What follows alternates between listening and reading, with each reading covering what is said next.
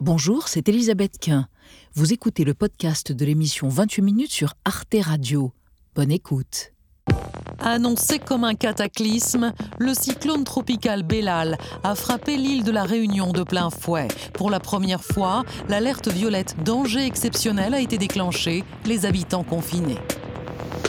C'est incroyable. J'ai jamais vu ça en 36 ans de vie. C'est un truc de malade.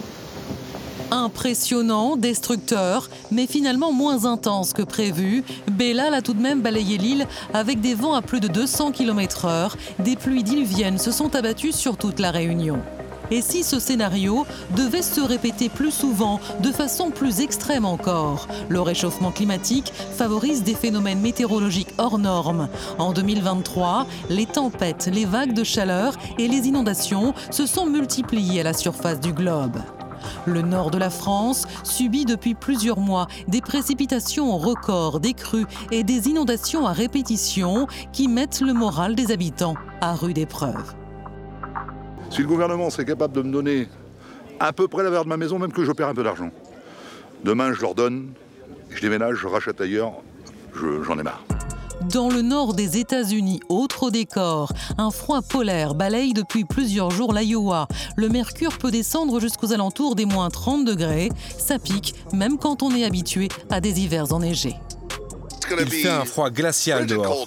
Nous avons des congères ici qui font presque 4 mètres de haut alors va-t-on devoir apprendre à vivre avec ces épisodes météo de plus en plus extrêmes? Doit-on repenser nos habitations et notre mode de vie? Sommes-nous en mesure de nous adapter au dérèglement climatique nos trois invités pour en débattre, Gaël Musquet, bonsoir. Vous êtes météorologue, spécialiste de la prévention des catastrophes naturelles. Selon vous, nous n'avons pas en France, hein, nous, cette culture du risque de catastrophes naturelles. Nous attendons énormément de l'État et nous ne faisons pas forcément ce qu'il faut à titre individuel pour bien réagir face à ces risques-là. À côté de vous, Amandine Richaud-Crambe. Bonsoir madame, vous êtes urbaniste, ingénieur en environnement. J'ai mal prononcé votre nom? Non, pas du tout. Très bien. Bonsoir. Selon vous, euh, il va falloir changer nos façons de construire, quitte à prendre des décisions dures à entendre pour certaines populations, comme vous ne pourrez plus habiter ici. C'est l'acceptabilité du risque, donc, qui va être extrêmement importante et déterminante. Et enfin, Boris Veliachev, bonsoir monsieur. Bonsoir. Architecte, ingénieur spécialiste des risques majeurs. Vous êtes aussi enseignant, chercheur à l'École nationale supérieure d'architecture, Paris-Val de Seine, et vous avez été chargé de la reconstruction post-catastrophe après l'ouragan Hugo en Guadeloupe. C'était en 89, hein, je crois. Et selon vous, il faut renforcer la prévention et l'aménagement du territoire. Par exemple, ajoutez-vous, à Saint-Martin, l'île de Saint-Martin, dans les Antilles, dévastée par l'ouragan Irma en 2017, on a reconstruit au même endroit. Au prochain ouragan, il y aura donc les mêmes dégâts. Et on va démarrer ce débat avec euh, Oui, un mètre de pluie est donc tombé en 24 heures sur les reliefs montagneux de l'île de la Réunion. Pour avoir une idée de l'importance de ces précipitations, il faut se dire que c'est l'équivalent en moyenne d'un an et demi de pluie à Paris. Alors, euh, Gaël Musquet, des cyclones, des ouragans comme Bellal, on en a connu, on en connaît d'autres, mais ils vont être plus, plus violents à cause du réchauffement climatique, justement? Oui, complètement. Ce sont des phénomènes qui puisent leur énergie dans la chaleur de l'océan. Donc plus cet océan va être chaud, plus ils auront de l'énergie pour pouvoir se développer, pour avoir de la vapeur d'eau qui va se condenser, qui va se précipiter, donc des précipitations importantes. Cette chaleur aussi, c'est de l'énergie, donc elle se transforme en énergie cinétique, des vents qui sont encore plus violents. L'aspect positif de ces cyclones, on l'oublie souvent, hein, c'est qu'ils sont là aussi pour refroidir l'océan. Eh Et, donc ces mécanismes naturels euh, qui visent à réguler la température sur notre planète, malheureusement, font des victimes quand nous sommes sur leur sillage. Donc voilà, c'est plus 1 degré, ça veut dire plus 7% de vapeur d'eau en plus, c'est ça qui retombe Exactement, et, qui, au fil des mmh. décennies, malheureusement, qui nous attendent, mmh. vont devoir nous obliger à nous adapter mmh. à ces phénomènes qui sont violents et sur lesquels nous sommes euh, aussi évidemment. Euh, on, parle de réchauffement climatique, on devrait parler peut-être de dérèglement climatique. Ça permettrait de mieux comprendre que ça peut induire aussi des catastrophes naturelles comme un enneigement considérable et des températures de moins 40 comme en ce moment dans l'Iowa et le Nebraska. Oui, de toute façon. C'est lié, c'est corrélé. C'est complètement lié, c'est des règlements, mais ça fait le débat sur le mot de dire changement, dérèglement, réchauffement, ça fait plus de 20 ans qu'on l'a. Et. Euh, Ce qui compte, c'est qu'en tout cas, il y a un problème, il y a des conséquences, et euh, il faut agir plutôt que passer du temps sur le mot. Mhm. Il y a un dérèglement, un changement climatique, et ça ne veut pas dire qu'il va faire plus chaud, plus froid. Alors, plus chaud, oui, mhm. mais il faut aussi compter, comme là, euh, on voit euh, aux États-Unis, c'est que les événements sont plus extrêmes. C'est ça qui compte. Mhm. C'est la fréquence et la puissance de ces événements. Oui, d'ailleurs, on va voir, hein, il y a cette vague de froid, vous, vous le disiez, elle s'est abattue sur les États-Unis. Et alors, il y a des conséquences, ça n'épargne rien, y compris les services de sécurité.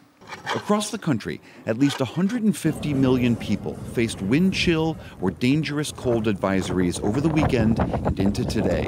In Great Falls, Montana, the wind chill dipped to 40 below zero. Even fire trucks froze over. The frigid air stretched down into Texas, initially prompting fears of a repeat of 2021 when millions lost power and hundreds died. Euh, Boris Veliachev, on se posait la question, en préparant cette émission, de savoir que dans des écoles d'architecture comme euh, celle où vous travaillez, où vous enseignez, est-ce qu'on prend en considération dorénavant tous ces changements, ce dérèglement dans l'enseignement? Alors, les étudiants en architecture sont sensibilisés récemment, et d'ailleurs, eux, c'est leur génération en plus, ils sont très préoccupés par tous ces problèmes d'environnement, ça c'est certain, le réchauffement climatique, euh, ce qu'ont fait leurs aînés, etc., ce qu'ils payent aujourd'hui. Donc c'est vrai qu'ils sont très sensibilisés là-dessus. On a beaucoup de mémoires, de projets d'architecture aussi mmh. qui sont orientés orienté dans, ces, dans cette direction-là. Euh, après, pour, la, pour les risques majeurs, il faut savoir une chose, c'est qu'en France, euh, il n'y a toujours pas de formation euh, obligatoire aux risques majeurs. Il y a quelques initiatives, alors j'en fais partie d'ailleurs. Mm. l'école de Belleville, il y a un post-diplôme. À l'école mm. Paris-Val-de-Seine, j'ai aussi créé mm. des enseignements en master. il faudrait que ce soit un tronc commun, parce que l'architecte est quand même l'un des acteurs majeurs de la transformation du territoire. C'est pas encore dans le tronc commun d'enseignement Non, justement, et ça c'est un vrai problème. C'est-à-dire qu'il serait bien de former les architectes à cela, parce que il faut savoir, par exemple, dans le cas d'un séisme, plus de 50% des dommages euh, sont liés à des erreurs mmh. architecturales, de, design, de, de, conception. De conception, oui. Gaël Musquet, revenons un tout petit peu aux typhons, aux ouragans et aux cyclones, puisque la dénomination dépend des régions du monde. Euh, ils vont être plus extrême, mais plus fréquent aussi, on l'a compris, pas à cause forcément, pas forcément.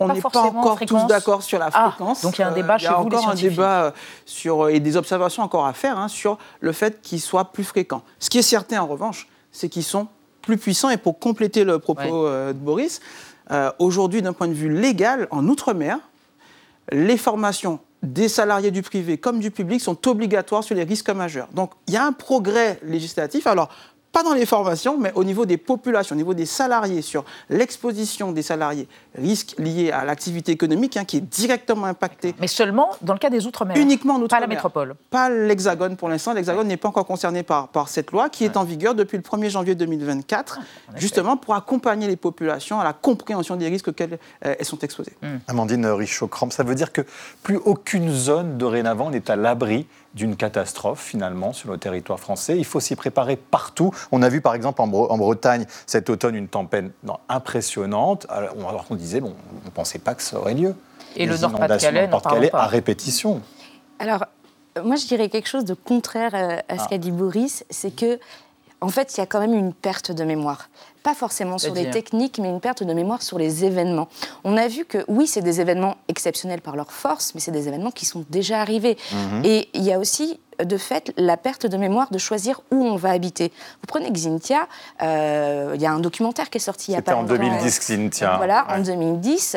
Et ben là, tout le monde avait l'air surpris, mais il y a déjà eu des événements de cette ampleur. Mhm. Mais il se trouve que les gens n'habitaient pas aussi proches de la, de la mer, n'avaient pas forcément envie d'avoir vu sur mer, et ils habitaient parce que c'était une histoire et c'était mmh. euh, vraiment euh, une, une, transmission en fait de attention là où vous allez habiter. On reste quand même euh, en, en retrait sur les terres. Et c'est pareil pour ce qui se passe en, Haute-France. Mmh. On est sur des constructions, ce qu'on a vendu aussi hein, et qu'on continue à vendre, qui est la maison pavillonnaire, mmh. dans des zones de vallées, dans des zones donc du coup vulnérables, avec des terrains donc pas chers. Et euh, bah là, on va laisser construire dans ce qu'on appelle des lits majeurs. Et quand il y a des grandes crues, ou comme là, avec le réchauffement climatique, les, sols qui sont secs ont du mal aussi euh, à s'imprégner et s'infiltrer, surtout mhm. euh, en Pas-de-Calais avec mhm. un sol argileux, et ben on se retrouve comme ça. Et vous voyez les constructions des années plus vieilles, elles sont en hauteur, elles ne sont pas dans, dans, les creux de vallée. Alors vous évoquez un rapport à la mémoire, on oublie, on serait amnésique par rapport à ces événements, à ces catastrophes naturelles. Je vous propose qu'on regarde une archive qui remonte à 19 1999, une tempête que, en tout cas, les gens de notre génération n'ont pas oubliée.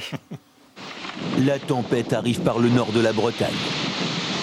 À Saint-Pierre-sur-Dive, la ville est sinistrée à 80%.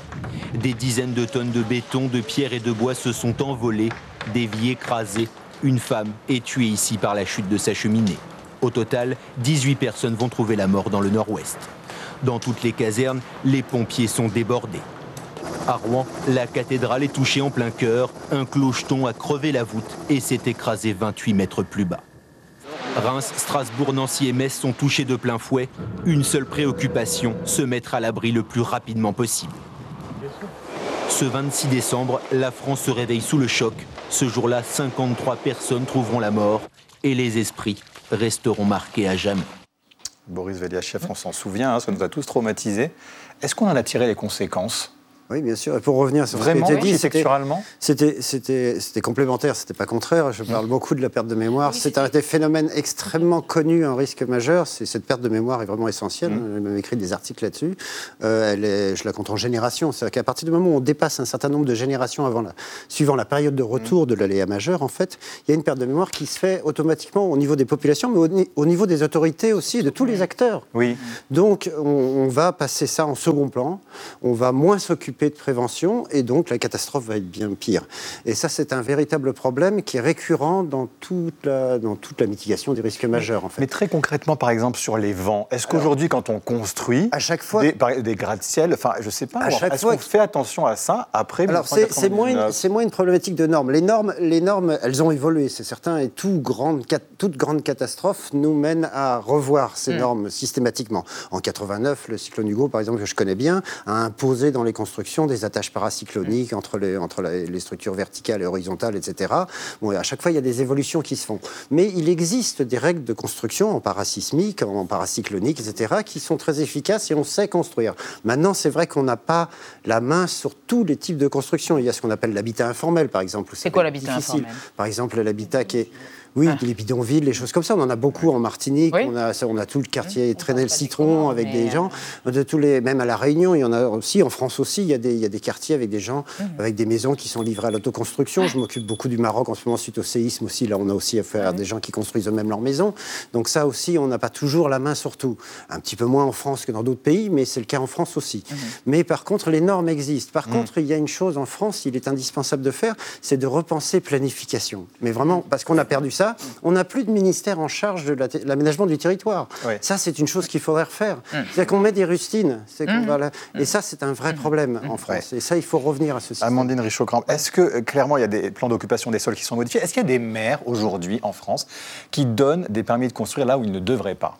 Eh ben, ils ont fait ça euh, pendant des années et ça continue parce que effectivement il y a des normes sur les constructions et euh, ce qui est dit c'est que c'est vrai sur la construction il y a vraiment beaucoup de choses qui ont évolué. En revanche de là où on construit c'est encore euh, c'est encore. Donc c'est pas la façon de construire, mais c'est le choix des sites. C'est le choix. Puis on parle du bâtiment, mais c'est quand vous euh, artificialisez les sols. Du coup, ça empêche, euh, ça devient imperméable, donc ça empêche, euh, ça fait du ruissellement, ça empêche le drainage, ça fait de l'érosion, ça fait des inondations. Et oui, aujourd'hui, là où il y a les endroits les plus inondés, c'est là où des permis de construire ont été mmh. donnés et continuent même d'être donnés parce que vous avez peut-être entendu parler de la loi ZAN.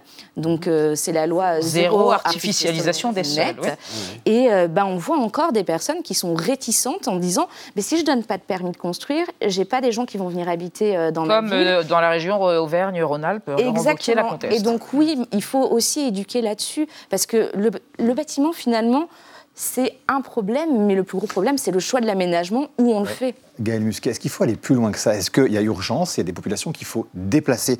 C'est ce qui est en train d'être étudié à Saint-Pierre-et-Miquelon pour la ville de Miquelon.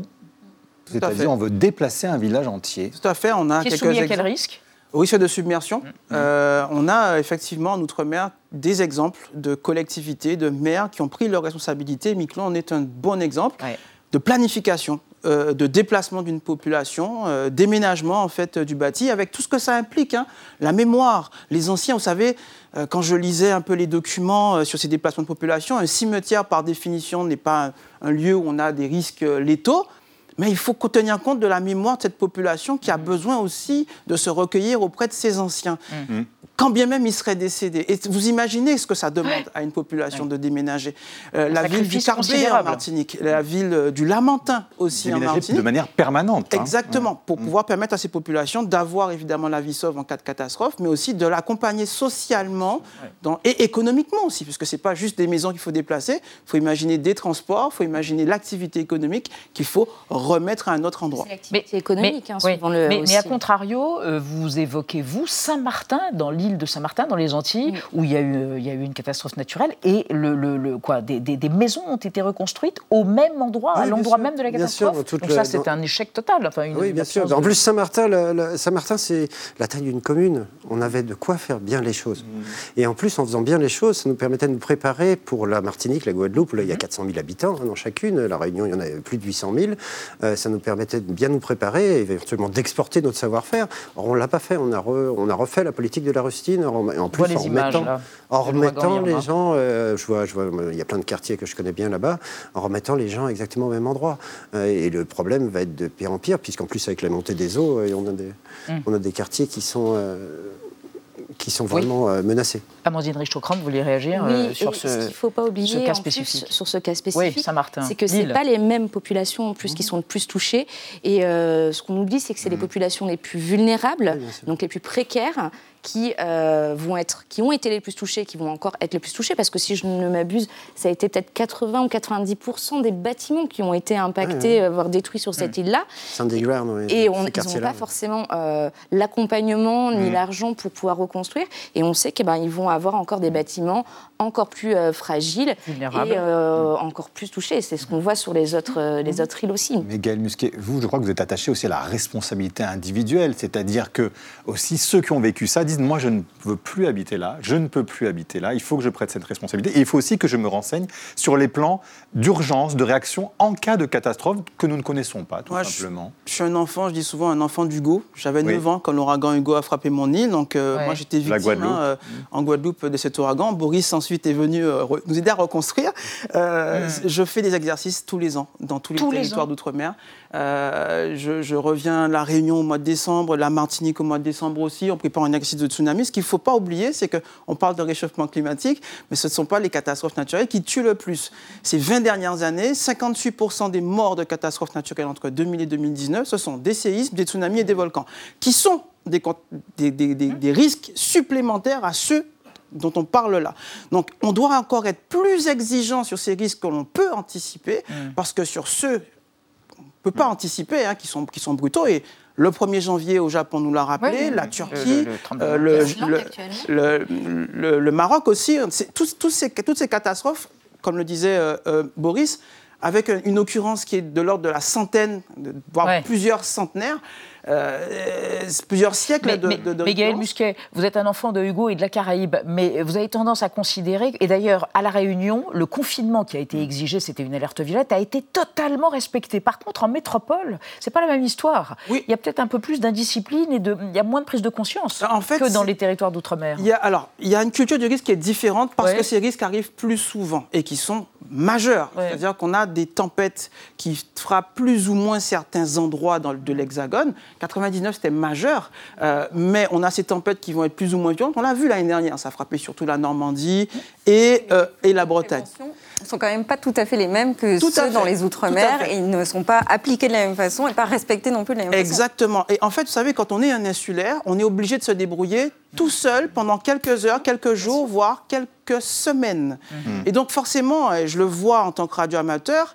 euh, ces, radioamateurs à La Réunion, en Guadeloupe, en Martinique, tous les week-ends s'entraînent pour savoir comment ils vont pouvoir se contacter.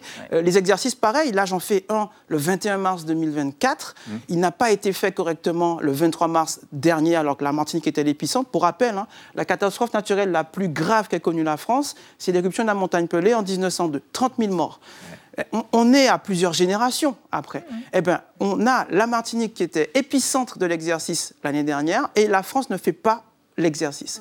L'année prochaine, cette année, hein, on va évacuer plus de 500 000 personnes dans 48 États et territoires. Alors, il y a une dimension indispensable à évoquer, c'est la dimension financière. On va parler des assurances, la dimension assurantielle avec vous, Anna. Oui, parce que 228 milliards d'euros, c'est le coût mondial des dégâts occasionnés par les catastrophes naturelles en 2023.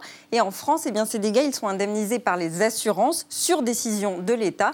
Sauf que eh bien, notre régime des catastrophes naturelles est déficitaire depuis 2015 à cause de la multiplication des tempêtes, inondations, euh, sécheresses et incendies. Alors pour compenser ces pertes, eh bien, une possibilité, c'est d'augmenter les tarifs des assurances. Bercy vient justement d'annoncer que la surprime qui permet de financer les indemnisations va augmenter de 12 à 20 à partir du 1er janvier 2025 pour les primes des contrats d'assurance habitation et pour celles de l'assurance professionnelle.